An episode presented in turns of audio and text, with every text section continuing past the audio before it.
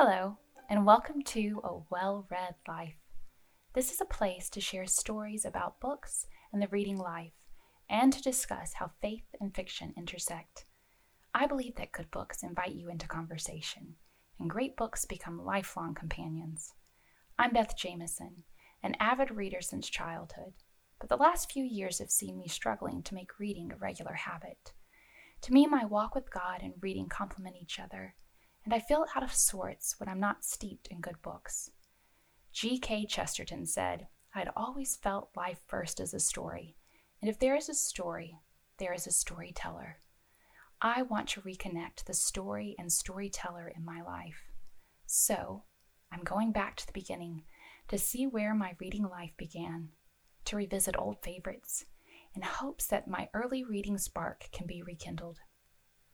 Each Tuesday morning, starting this fall, I'll be here sharing a story about a well loved book or a significant time that formed me as a reader, always with the hope of reinstating that habit of reading, to fall in love with books again. This is a semi chronological account of my reading life part Bildungsroman, part book report, and literary memoir. Along the way, I'll revisit well loved classics from childhood, such as The Hundred Dresses and Pride and Prejudice, to books I'm reading for the first time The Secret Garden, Brideshead Revisited, and The End of the Affair. I hope this will inspire you to read some of these titles and share your own reading stories. Join me as I meander through my reading journey and discover the books that make up a well read life.